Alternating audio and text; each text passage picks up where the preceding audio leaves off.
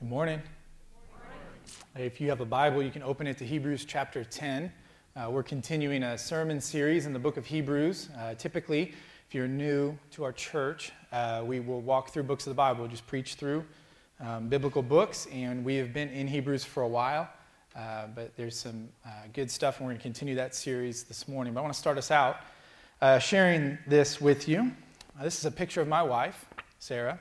Uh, this is actually my favorite picture of my wife uh, for a lot of reasons. One, I know good and well that I did very well for myself um, because she is beautiful and I'm, well, yeah. Um, and I have this picture. I love looking at this picture. I love the way the wind has pushed just a little bit of her hair into her face. Um, I love uh, just the background and uh, she does not love that I'm using this illustration. but I have a, a, copy of this picture here in my office. And uh, it hangs across from my desk so I can look at it uh, throughout the day and just kind of get reminded of how blessed that I am to have her. I also have a, pic- a copy of this picture in my, uh, on my computer. Uh, I don't know why it's my favorite picture. Uh, it just is. It just kind of captures quite a bit. But here's the thing about this this picture doesn't tell a great story. Uh, doesn't have her laugh. Um, my wife has this incredible laugh when she can't like hold it in anymore, and I love that. Uh, this picture doesn't contain our inside jokes. Um, it's a picture. It's it's not all of her, and I know you understand that that a picture just represents something that it's not, but uh, it, it, does show me her. But again, the picture is really uncomfortable to cuddle with. Uh, it doesn't do the trick. The picture is a horrible kisser. Um, and it, it just doesn't capture everything about Sarah. It just shows me a picture of her, but it's missing the complete story. You see, in fact, I've made no promises to this picture. I'm not in a covenant relationship with the picture. I don't have any need to have meaningful conversations with this picture or to invest time into the relationship that I have with this picture. If the picture was destroyed, I wouldn't even cry. I would just go print another one. Uh, see, the picture is missing something. You know, it, it, it captures a lot of my wife's beauty, uh, but there's so much of her beauty that it doesn't capture. I mean, there are so many layers to the love that I have for Sarah that are not captured in this picture. Um, just time that we spend together, meaningful memories that we form together that you just can't get out of a picture. Because the picture points to something better, and that's her. If you've been tracking with us in the book of Hebrews, you know that that's the big idea of the entire book. See, the author of Hebrews is trying to get across to us over and over and over again like, hey, the old way of doing things was a picture. I mean, it's just an image, it's just a picture of something better. It points to the better, and the better is now here. The, the, the old system pointed to the Messiah, and he's here now. The old system pointed to Jesus, and Jesus is here now, and he reiterates this over and over again. That's why, if I can be transparent with you, preaching Hebrews 8, 9, and 10 is brutally difficult because it is so unbelievably repetitive over and over and over again. As a matter of fact, 12 different times in these three chapters, the author will make reference to pictures or images or symbols. As a matter of fact, when we get to chapter 10 in verse 1, He's already done it 11 times. He's trying to get a message across to people. Now, here's the thing, like, and I want to be really honest and transparent with you. This message he's trying to get across to us is so vitally important for our maturity in Christ. I want to remind you of a couple things when it comes to preaching a message like this. Uh, two things. One, uh, we are a forgetful people. Amen? Wives, amen? Okay, of your husbands, right? Uh, and I had this professor that really meant a lot to me. Uh, as a matter of fact, he meant enough where I was willing to relocate from Florida to the middle of nowhere, Lincoln, Illinois, to study under him. And I got three years studying under this guy before he passed away. And he had this saying that I've shared from the stage here before, and he would say it all the time. Ironically enough, it's the message of the statement itself, because he knew it needed to get really embedded into us. And he would say, Repetition is the mother of wisdom, right? Because we constantly forget things, we constantly need to be reminded. That's what happens in Hebrews 10. It's a reminder for a lot of us, but a really important one. The other thing is this the gathering of God's people is for this right here. I'm not preaching to the internet. I'm not preaching to some television. I'm, I'm preaching right here. We're brothers and sisters in Christ. This is it right here. So, same thing with second service and first service together as a church. Like, this message is for us here today. And for us right here in this moment to learn from. And so that's where we're going to go uh, in Hebrews 10. And that's the intent we've got with this approach to this chapter that I think will bring some new life to it. Let's take a look. Hebrews chapter 10, verse 1. For since the law was but a shadow of the good things to come instead of the true form of these realities, so it's a picture, okay? All the law was was a picture. It can never, by the same sacrifices that are continually offered. And so when you translate the word never, like when you do original languages and you translate never out, guess what it means? Never. Okay? It never works. That's what he's saying. Offered year after year, it will never perfect the people that are participating in those sacrifices. And so this is pretty elementary lesson, but you guys remember if you if you know your Bible, and if you don't, that's okay. But in the Old Testament, there's a guy named Moses and he goes up on a mountain to meet with God. And when he comes off the mountain, he's got these two tablets with what written on them? The Ten Commandments. And these commandments that are written on these two tablets are pretty much morality 101. They're just the basics of morality, okay? Of things that we should do that lead us to live a more morally acceptable life in the eyes of God. Now, other laws were added, hundreds of other laws were added. But here's the gist of it. When he came with these laws, uh, he told the people uh, this is the way that God wants us to live. And it's just basic stuff. Like, here's the thing I learned this week jumping in. Most people, you'll see arguments around our country about the Ten Commandments. Let's just use those. And people will argue all day long about where the Ten Commandments should or should not be placed, where they can and cannot be printed and handed out. All that. They argue about that. I've not read anyone who argues with their validity. I mean, I've never run into somebody who said, you know what I think is really good for your soul, Rob, for you to develop as a human being? You know what I think is great for you is if you just could be a consistent and continual liar. I mean, it's just going to lead you to a better life. You should lie all the time. Like anyone that'll, if you ever meet somebody like that, you're like, no, I don't trust you. I don't want to be around you at all. I've never ran into somebody who said, you know what's good, man? And uh, instead of investing time into your marriage and time with your spouse, why would you put all the energy into that when you can just go get your neighbors? No one says that. Like, it's like universally, like, that's ridiculous, right? And so these commandments, they're pretty basic. That doesn't make them easy, though, does it? As a matter of fact, every single person in the room would say, I have failed miserably at keeping the basics. I, morality 101, I'm not good at even under, like, staying true to that. And so God looks at that, he says, okay, like, you can't even keep the basics right. You can't even do the simple things correctly. And so I need to institute this new system. And this new system is because I have to punish sin. If I'm going to be a just God, I have to punish sin. And so the new system I'm going to institute is the tabernacle system. And David kind of walked us through it last week. So the, the people would come and say, okay, we can't even keep the basics right. We can't sin. They'd come and they'd see the priest, and the pri- they would confess their sins to the priest. And the priest would say, yeah, that's right. That's really horrible. You shouldn't do that, which is always a fun meeting, right? When you meet with somebody like, hey, here's what I did. And they're like, yeah, it's bad. Uh, and then they meet with the priest, and the priest's like, okay, well, I've got all this sin too, because I'm just a person. And so he goes and sacrifices an animal for his sins, and the blood of that animal covered his sins. And then he gets an animal on behalf of the people, and he would sacrifice that animal for the sins of the other people. Then he would tell the people, hey, just a reminder, don't do this anymore. See you next year when you do it again, right? And he would uh, go, and this is this system that they got caught in.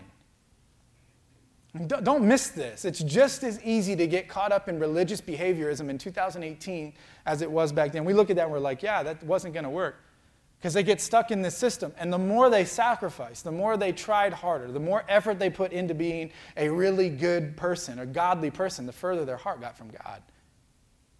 And it happened over and over again, just this repeated system they got stuck in.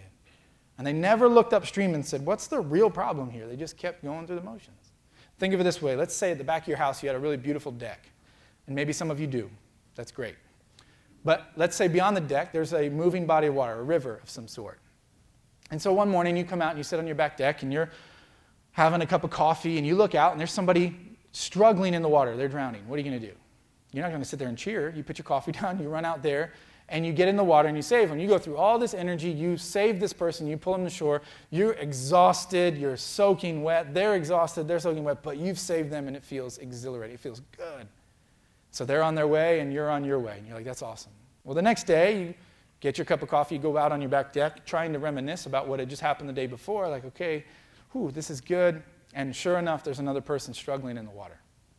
You got to be kidding. This has never happens twice. You put the coffee down, you go running out, you jump in the water, you save the person, you pull them to the shore.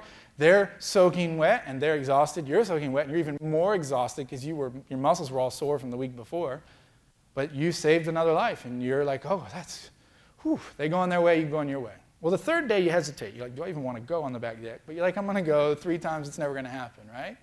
And so you open the door, you go out on the back deck, you're having your coffee, and sure enough, there's a third person in the water struggling. And day after day, eventually, what are you going to do? Eventually, you want to know who's pushing these people in the water up the stream? Like, what in the world is going on?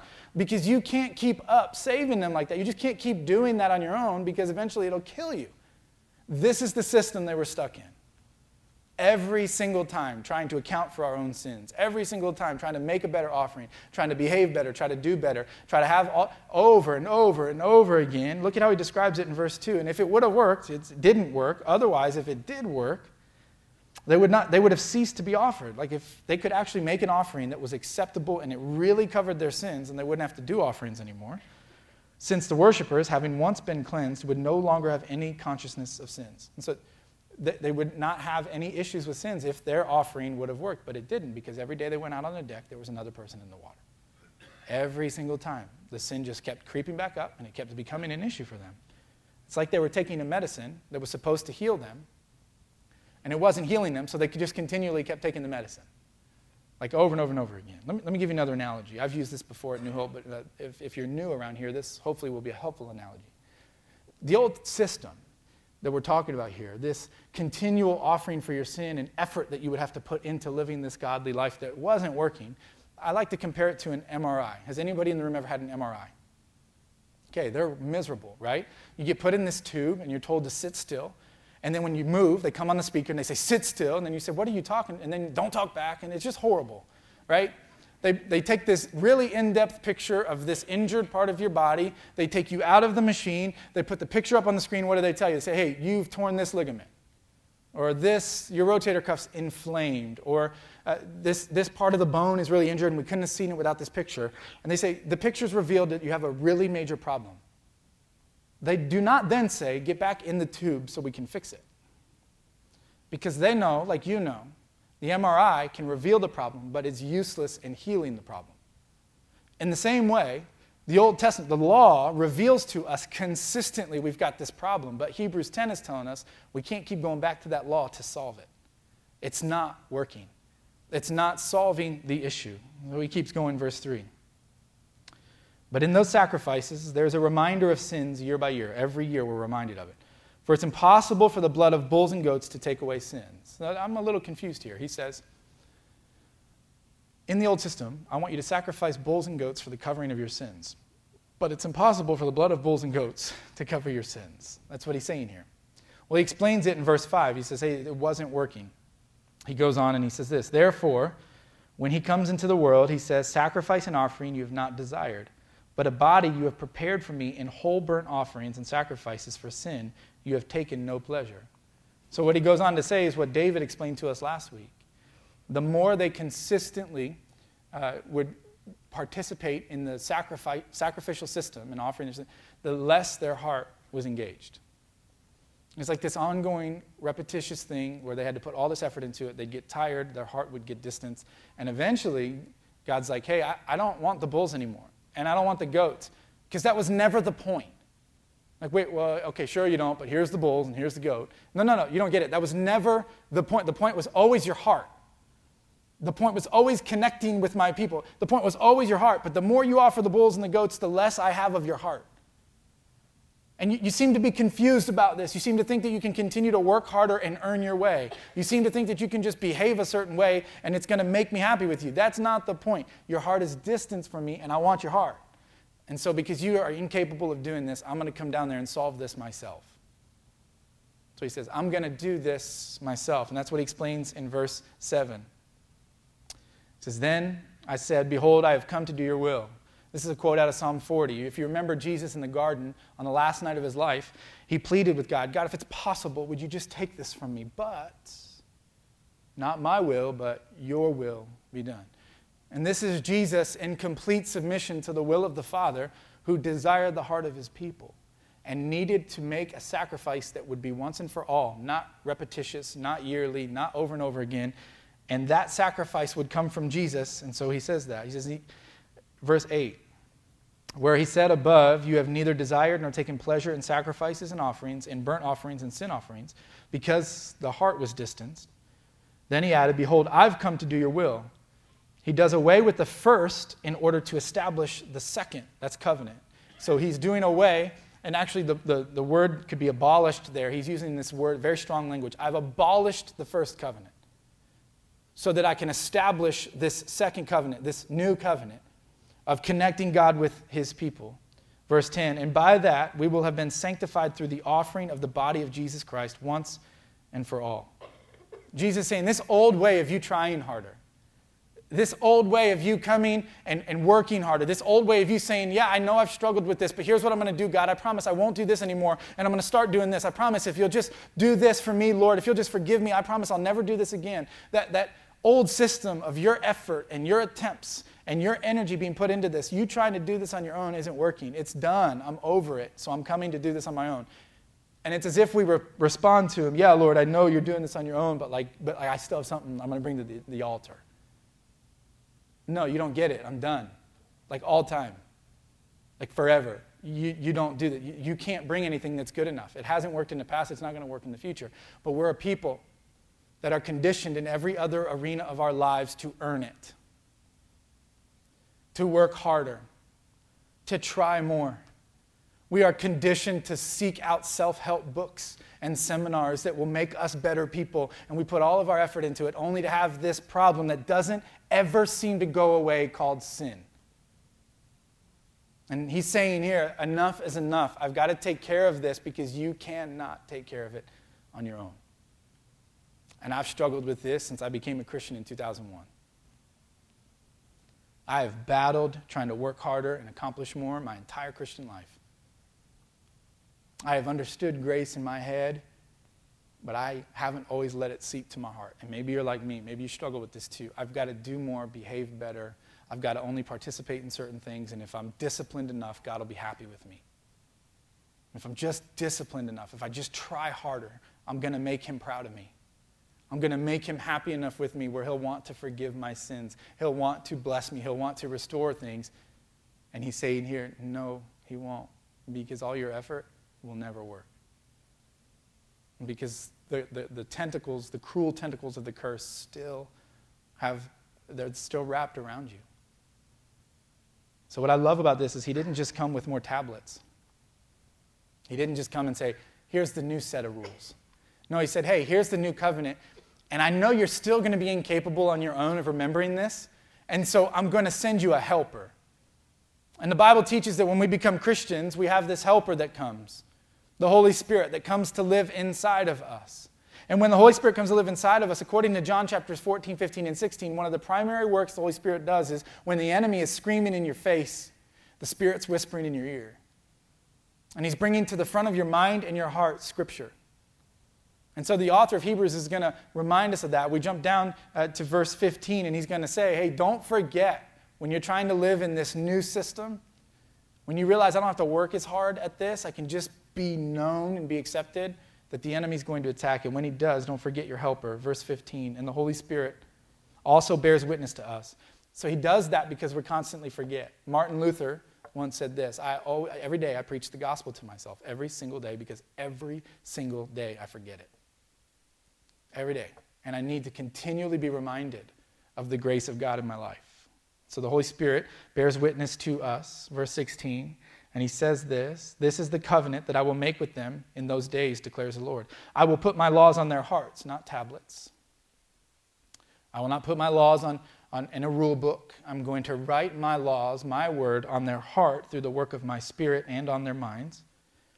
And here's the difference between the two. You see, when it's written on tablets, it's about behavior. When it's written on your heart, it's about transformation. And the gospel message is not about behavior modification, though I think it's been hijacked in our country. To say, behave this way and do this, and you can be a Christian. When the gospel screams out to us, no, this is what's been done for you, now live in response to it. Live a life of gratitude for the grace that's been so freely offered to you. It's a whole different way of living. And he says, This is what it means to have the word of God written on your hearts and in your minds. Verse 17, then he adds this I will remember their sins and their lawless deeds no more. This was not a part of the old covenant. In fact, the old system was geared up to be a reminder. And now he's saying the new system, because Jesus sacrifices once and for all, means I'm not even going to remember your sins anymore. That's a beautiful promise. And he follows it up with what I think is one of the most beautiful verses in the entire New Testament. Verse 18, he says this Where there is forgiveness of these things, there's no longer any offering for sin. When you experience this kind of forgiveness, you realize I don't have to earn it anymore. I don't have to work harder. I don't have to offer more and make more sacrifices. See, the problem for us, though, is we keep hauling our junk in onto his altar. And he's like, hold on, the altar is closed up shop. We're done here. But yeah, yeah, I get it. But Lord, what about this?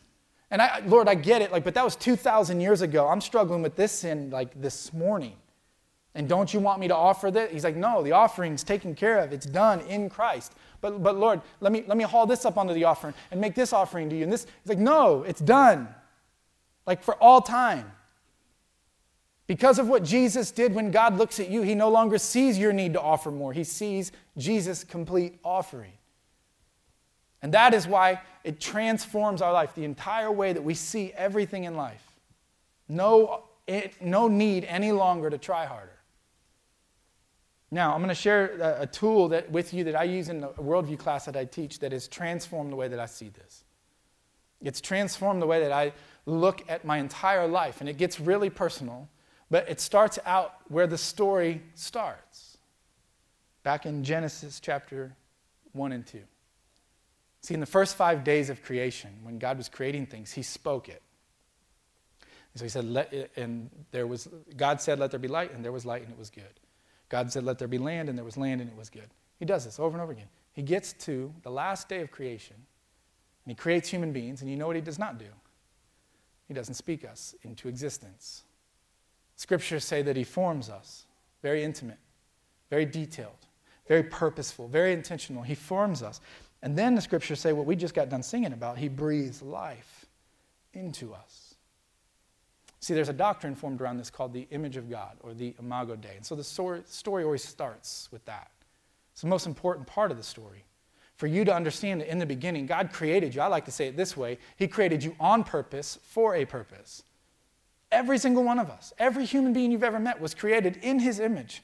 God instilled in them his image. And that instantly gives them uh, purpose. That instantly gives them value. Meaning, no matter what lie comes your way from the enemy and from this world, you know that when God created you, the scriptures say that he stitched you together in your mother's womb. And when he was perfectly putting you together, he was doing it with his purpose that goes way beyond anything else you ever experienced. We're going to get to this in a minute, but you need to remember some of us really need this reminder that there will always be more grace in God than there is sin in man. Always because he loves you. From the very beginning, he loved you. But it's not where the story stays.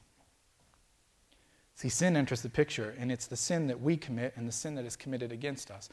And David boiled it down to two things that sin does last week. And I would agree with him, and I would word it this way sin causes guilt, but guilt is circumstantial. You know, when I feel guilty for something, like when I do something at home and my wife, in her uh, awesome non picture elements, says, You're a moron, and I'm like, I'm a moron, right? And, and I realize that in the moment. I feel guilty for something. I'm like, I'm sorry. She's like, it's cool. I'm stuck with you, so here we go. And we get past it. And then the guilt subsides, right? The, like the guilt goes away. Guilt is situational and cir- circumstantial. But there's this other thing that sin does, whether it's the sin we commit or the sin that's committed against us. It puts inside of us shame. And you see, shame cuts a lot deeper than guilt because shame attacks your identity. Shame attacks the image that God instilled in you. Shame gets you to question whether or not you are valuable, whether or not you do have a purpose, whether or not He does love you and care for you. Shame comes in and it makes you unable to see the image of God in you because the sin has clouded you. It's caused so much pain and suffering in your life. You begin to think that that's who you really are, and you don't want the world to see that. I can't let you see what I'm ashamed of because you're not going to actually see that God made me in his image. You're only going to see what I'm ashamed of because I only see what I'm ashamed of. I've been carrying the weight of my own shame for a long time and I don't want you to see it. And so we do everything we can to keep people from seeing that. And so we push out our personality. Because our personality becomes a defense mechanism to stop people from seeing our shame that was put in there from sin to cloud us from seeing the image of God in us. See, friends, we push out our personality all the time. Let me get vulnerable with you. I grew up very, very poor. My family didn't have a lot. We moved around a lot. I went to a different elementary school every year of elementary school and into middle school. I didn't settle down until I got to high school.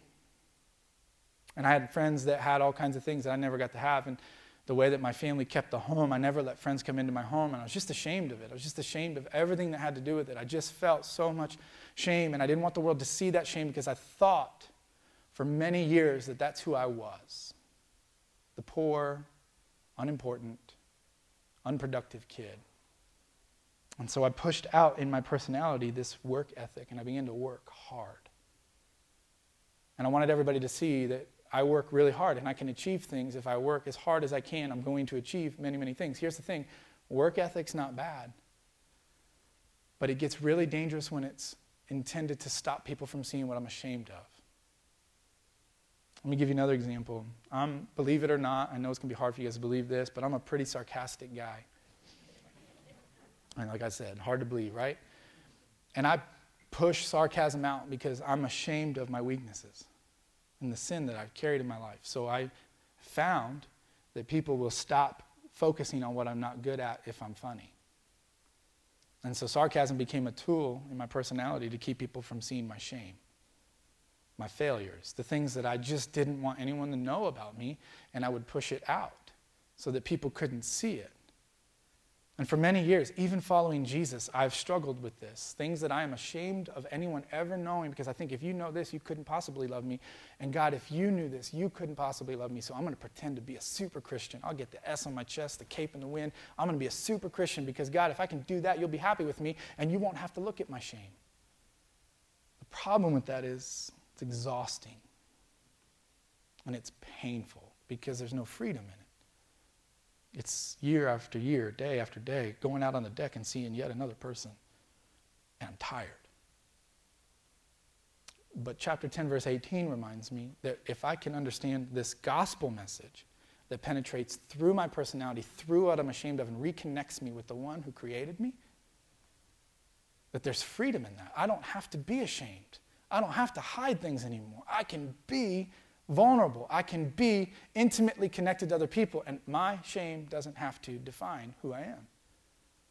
And there's no other message on planet Earth that does what the gospel message does because it says you don't have to earn this. You don't have to work harder for this. You simply recognize the grace that's been offered to you and you respond with your life to that wonderful message of grace that's been extended to you. Now, there's a lot of ways that the gospel message can influence your life. I'm going to share two ways that it's really impacted my life and set me free. One of the number one thing is this grace offers us genuine intimacy with God and one another because now I'm not trying to earn God's love. I'm just responding to it. Like, God, I don't have to do more. I don't have to be more Christian and act more appropriate. I can just be who I am. And yes, you're going to shape me and you're going to mold me and you're going to mature me. I get that. But you love me like a really good dad. He just loves you and he wants to watch you grow and mature. When you realize this, you have this intimate relationship with him, but, but now you can have this intimacy with other people because you know that your shame has been forgiven. So I don't mind if you see what I'm ashamed of because it doesn't define me anymore. It's not who I am. I can drop that weight and walk in the freedom of just being known. My wife and I were watching a documentary last night called Godspeed. And it's, it's a fascinating documentary about a guy that goes to Scotland and uh, he wants to share the good news with people, but he realizes, hey, they've got more to teach me. And he's there and he's uh, with these people. And one of the guys is this giant, big uh, Scottish guy with a big red beard. And they're sitting down talking. And he begins to tell the story of Jesus, how Jesus healed people and raised people from the dead. And the guy's like, that is just not believable. Show me a map. And he's like, a map?